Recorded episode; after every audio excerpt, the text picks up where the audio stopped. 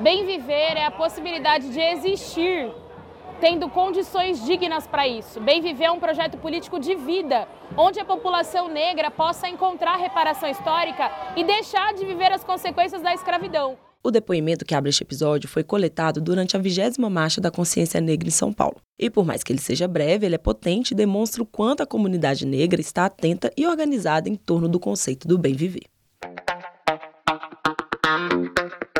Potencialize a alma preta, seja um aliado ou aliada da mídia negra no jornalismo investigativo e independente.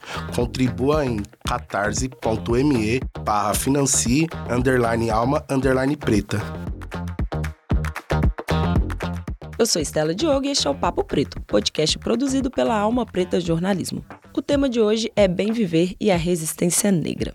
Para conversar sobre o assunto, recebi no mês de novembro Juliana Gonçalves, que faz parte do coletivo Marcha das Mulheres Negras de São Paulo e é mestre da Universidade de São Paulo em Estudos Culturais. Para fazer esse episódio, planejávamos também entrevistar Antônio Bispo dos Santos, conhecido como Nego Bispo, que infelizmente nos deixou no último dia 3 de dezembro, vítima de uma parada cardiorrespiratória. Nego Bispo foi um pensador quilombola e ativista político que desempenhou um papel fundamental para a produção de um saber contracolonial, essencial para a preservação e continuidade da tradição quilombola, sobre perspectivas e práticas que vão ao encontro do bem viver. Agora ele renasce na ancestralidade, deixando um legado valioso para as comunidades tradicionais do Brasil e para toda a sociedade brasileira. Nós somos o começo, o meio e o começo. Existiremos sempre sorrindo nas tristezas. Para festejar a vinda das alegrias, nós somos a gira da gira na gira. A nossa trajetória nos move e a nossa ancestralidade nos guia. Essa fala do próprio Nego Bispo está disponível na página Roça de Quilombo. Seguimos então para a entrevista com a nossa convidada Juliana Gonçalves sobre o bem viver. Juliana, para começar a nossa conversa, eu queria que você contasse aqui para gente quando iniciou o seu contato com o tema. Como, como a maioria das mulheres negras ativistas que eu conheço, eu entro em contato com o conceito do bem viver é, a partir do momento é, que ele integra o nome né, da marcha que nós estávamos construindo, que foi a Marcha das Mulheres Negras 2015 contra o racismo, a violência e pelo bem viver, que aconteceu 18 de novembro de 2015 em Brasília. Mas, é, como a nossa construção e a Marcha das Mulheres Negras de 2015 ela não está apartada é, do conjunto de fatores né, e de movimentos que vão construindo a resistência e a organização das mulheres negras no Brasil, a marcha foi pensada e, e, surge né, no movimento de mulheres negras muito antes de 2015. Então, em 2011, uma militante agrônoma é, do Belém do Pará, chamada Nilma Bentes, é, tem essa ideia é, que seria essa, a potência que poderia haver é, na construção de uma marcha nacional de mulheres negras. Então, quando ela teve essa ideia em 2011, ela foi debatida, amadurecida, até que é, em 2013, no final de 2013, é, durante a, a Conferência de Igualdade Racial, é, é se anunciado, né, se anuncia o, o Núcleo Impulsor Nacional a construção da marcha e começa, a partir de 2014, essa construção nos estados que vai desembocar no acontecimento da marcha em 2015. E aí, a marcha já veio com esse conceito do bem viver no nome, porque foi né, lá, a partir de 2011 para cá, uma, uma reivindicação e um diálogo que Nilma Bentes abre,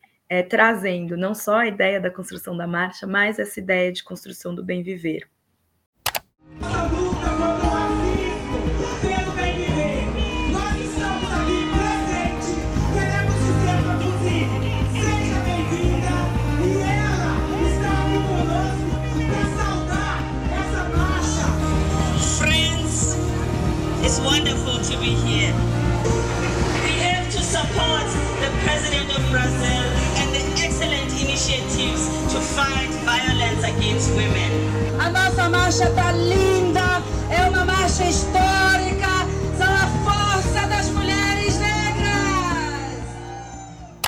que a gente ouviu agora foram áudios da Marcha das Mulheres Negras, que reuniu mais de 50 mil mulheres ocupando a esplanada dos ministérios em Brasília. O evento foi histórico e deixou sementes que florescem até hoje.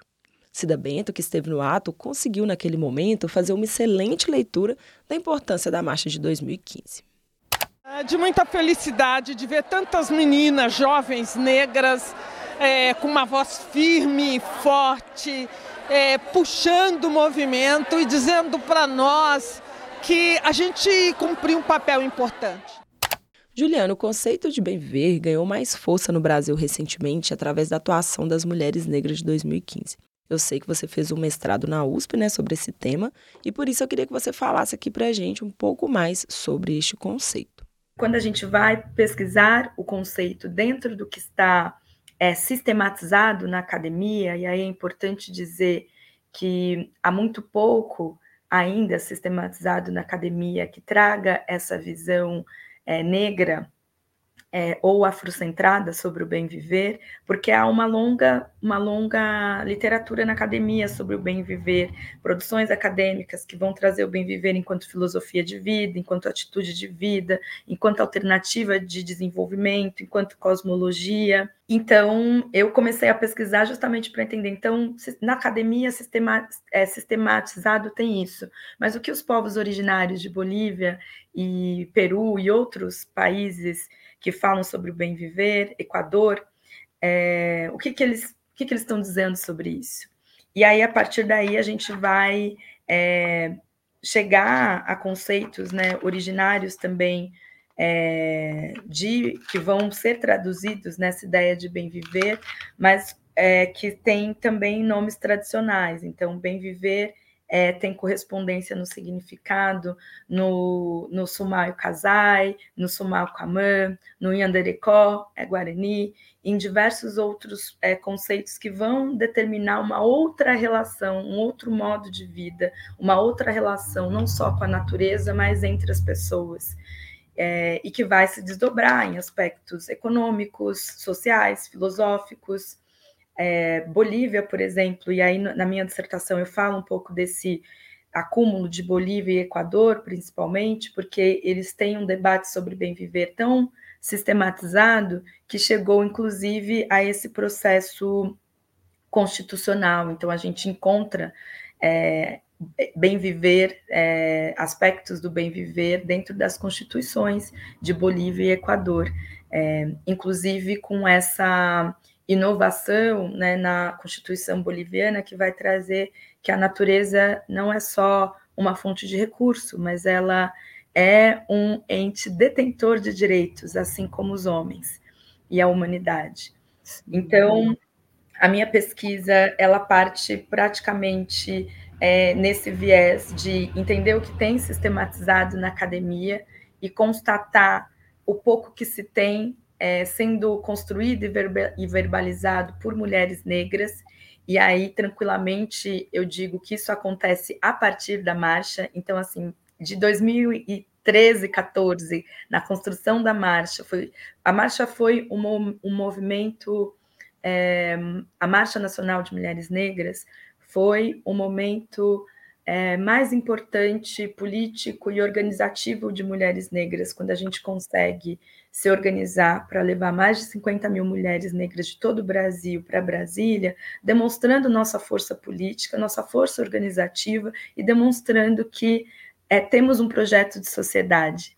E no meu trabalho, eu faço esse resgate para dizer que a marcha é uma continuidade né, de, de ação política organizada das mulheres negras há muitos anos, que a gente pode entender é, desde é, desse, da, de toda a luta contra, por exemplo, o processo da escravidão, onde as mulheres tiveram um papel fundamental na organização, na resistência, na, na compra de alforrias, e aí a gente tem uma ampla literatura sobre isso.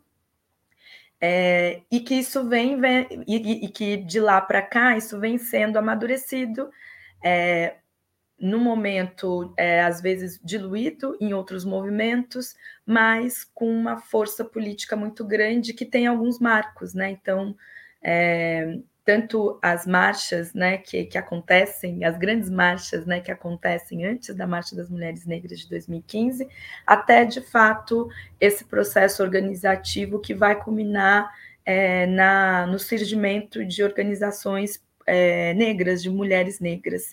Então, isso acontece aqui em São Paulo, mas isso acontece também em todo o Brasil. Então, ali no final da década de 80, por exemplo, quando os debates é, no movimento negro, nos movimentos feministas estão ali é, bem aquecidos, surgem também organizações negras e de mulheres negras, a exemplo do Quile 10 aqui em São Paulo, mas outras é, ao redor do Brasil.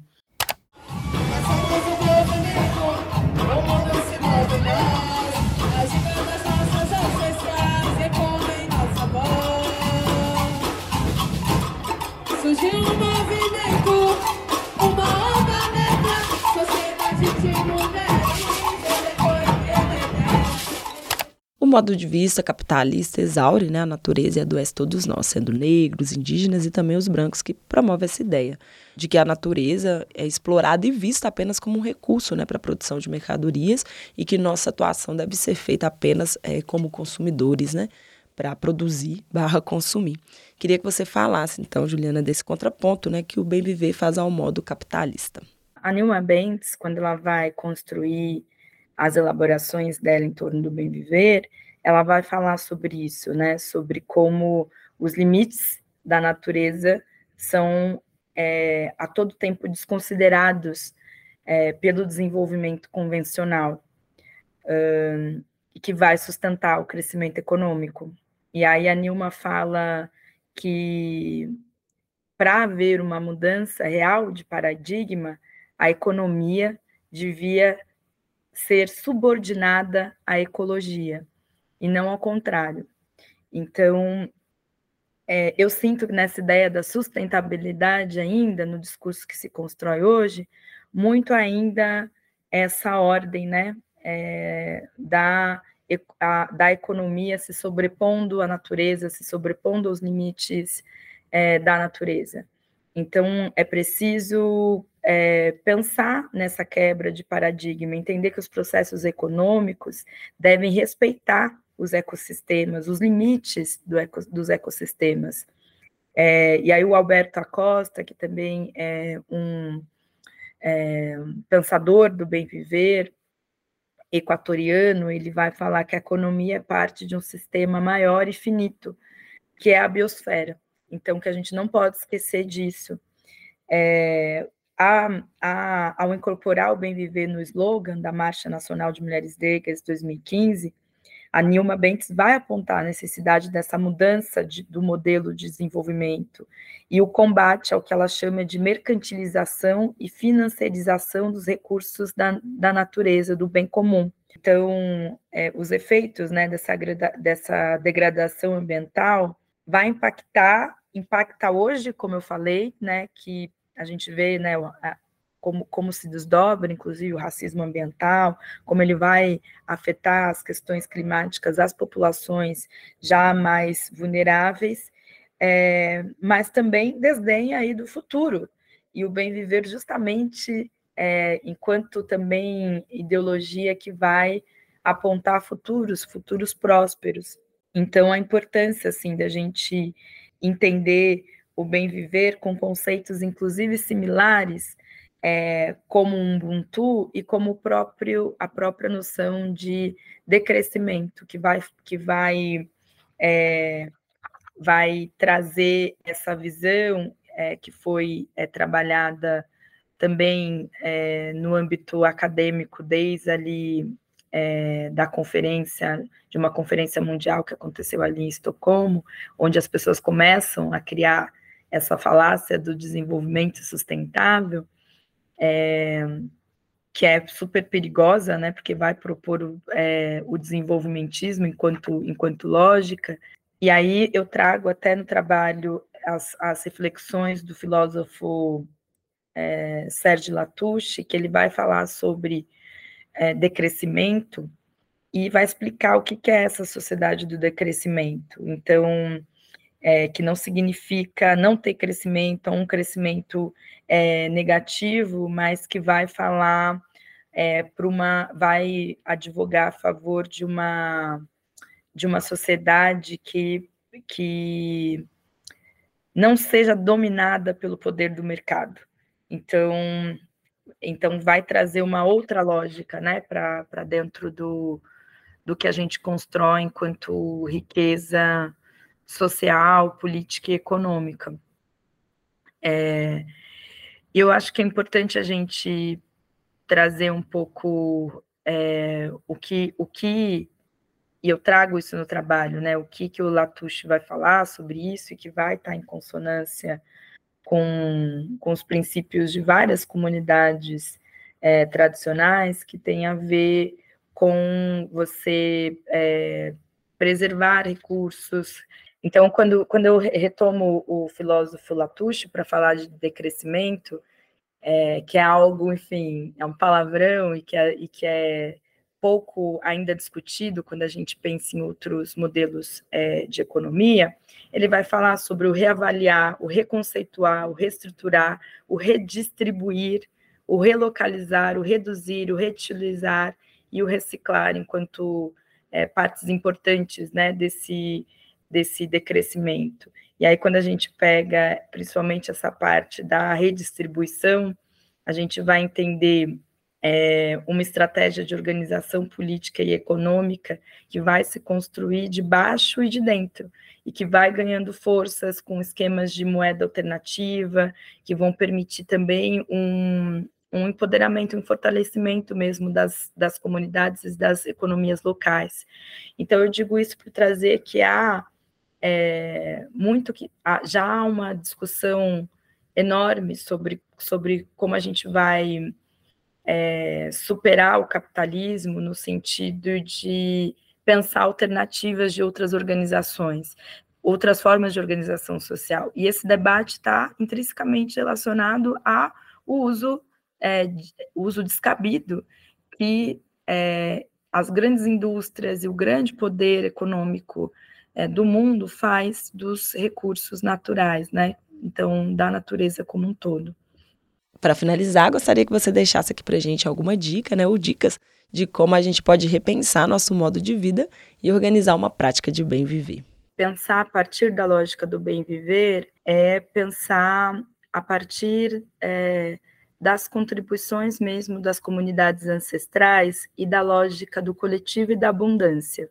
Então, acho que essas narrativas de escassez que a dor e esse projeto político de Estado impõe às pessoas pretas, de modo geral, é, nos tira muitas vezes de trazer é, narrativas de abundância. Então, quando a gente pensa que a riqueza ela só é riqueza compartilhada, e isso vai atingir as nossas ações e a forma como a gente é, está e se reconhece no mundo e se relaciona com tudo que há no mundo, é, a gente vai trabalhando a partir de uma lógica mesmo do bem viver, que é a da abundância, que é do compartilhamento, que é de entender é, o coletivo enquanto um espaço é, que não deve ser romantizado, porque a gente sabe que é muito difícil estar no coletivo, mas é que, mas não há outro lugar para a gente construir a nossa emancipação enquanto comunidade que não seja numa construção coletiva. Então, é, se você me perguntar assim, tá, mas como eu pratico o bem viver na, na minha vida, no dia a dia? tem uma série de formas de praticar o bem viver, né? Então, como eu falei, você pode pensar essa prática do bem viver desdobrada em aspectos culturais, em aspectos sociais, em aspectos econômicos. Eu estou praticando o bem viver, por exemplo, quando dentro do meu grupo político é, eu vou entregar, eu vou, eu vou colocar o que eu tenho de melhor a serviço da minha comunidade e não achar que o meu coletivo vai resolver todas as minhas questões. Então, como eu falei, para estar em coletivo a gente precisa estar bem, porque senão a gente é, destoa, inclusive, o ordenamento dos coletivos, quando você não está bem. Eu pratico é, eu me vejo praticando o bem viver quando eu faço parte de um coletivo de mulheres negras que tem um GT de cuidado. E esse GT vai falar de um cuidado de nós para nós mesmas, mas também um GT de que vai acolher as demandas é, das mulheres que precisam.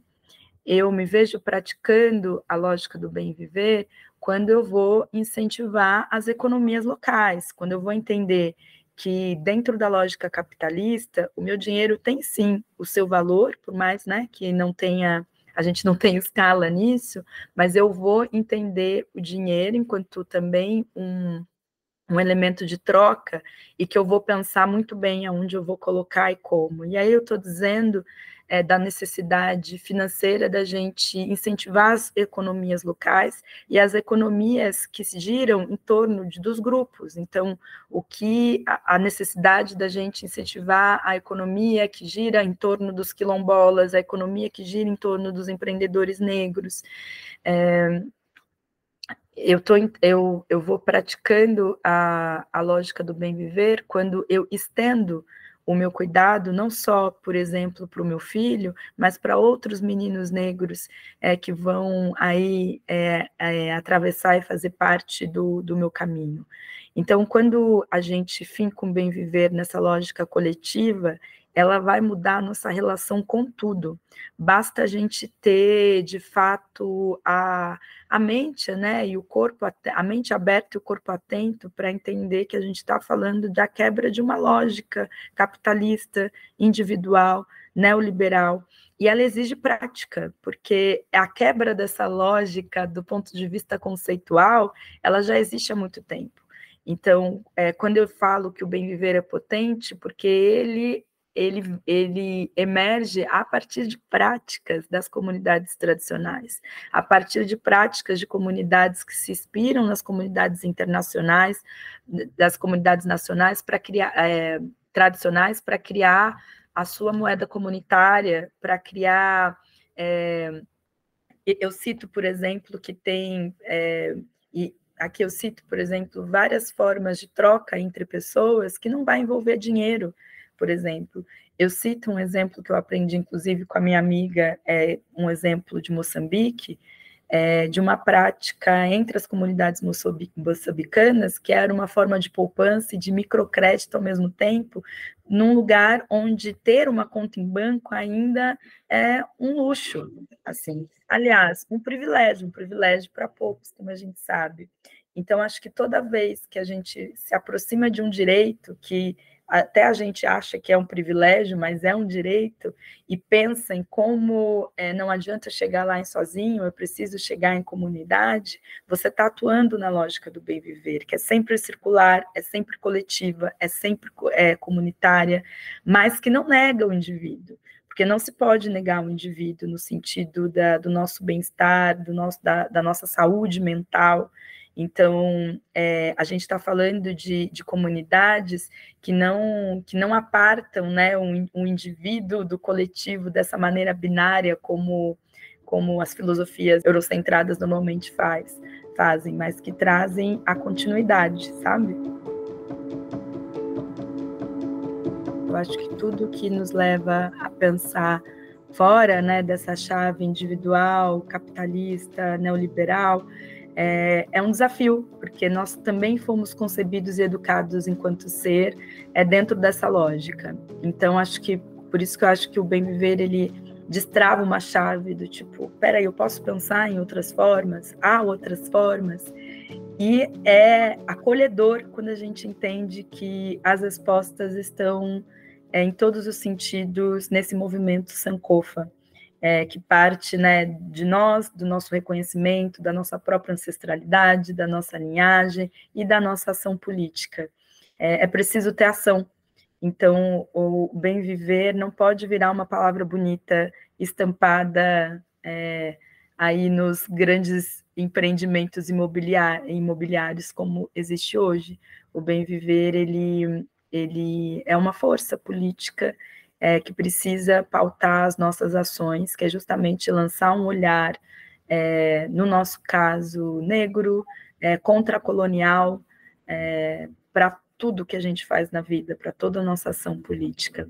Então, eu convido todos e todas a seguirem pesquisando sobre o bem viver. É, não há nenhuma ideia fechada, o bem viver é um conceito muito amplo é, e generoso com relação às contribuições. Então, eu fico muito feliz é, dessa participação e quero agradecer o convite. A gente agradece, Juliana. Esse papo foi bem enriquecedor para mim. Espero que tenha sido para você também que está nos ouvindo. A gente escolheu esse tema do Bem Viver para fechar nossa série de podcast de 2023, é, que inclusive, né, no mês de novembro, sobre o Bem Viver, a Alma Preta Jornalismo produziu também é, na redação, redes sociais e lá no nosso YouTube você pode conferir uma série de reportagens e vídeos sobre o tema que vale muito a pena conferir. Foi um ano de muita luta, né, para o povo preto, mas seguimos aqui resistindo reinventando uma forma de viver mais justa, inclusive para os nossos, e produzindo aqui sempre conteúdo de um jornalismo preto livre e independente. Espero que você tenha gostado dessa temporada e venha com a gente em 2024. Você ouviu o Papo Preto, um podcast semanal da agência Alma Preta Jornalismo em parceria com a UOL Plural. Se você acompanha e gosta do nosso conteúdo, não deixe de contribuir com nossa campanha de financiamento. Para doar, basta acessar catarse.me barra financie underline alma underline preta. Repetindo, catarse.me barra financie underline alma underline preta. Potencialize a alma preta e seja um aliado da mídia negra no jornalismo investigativo e independente.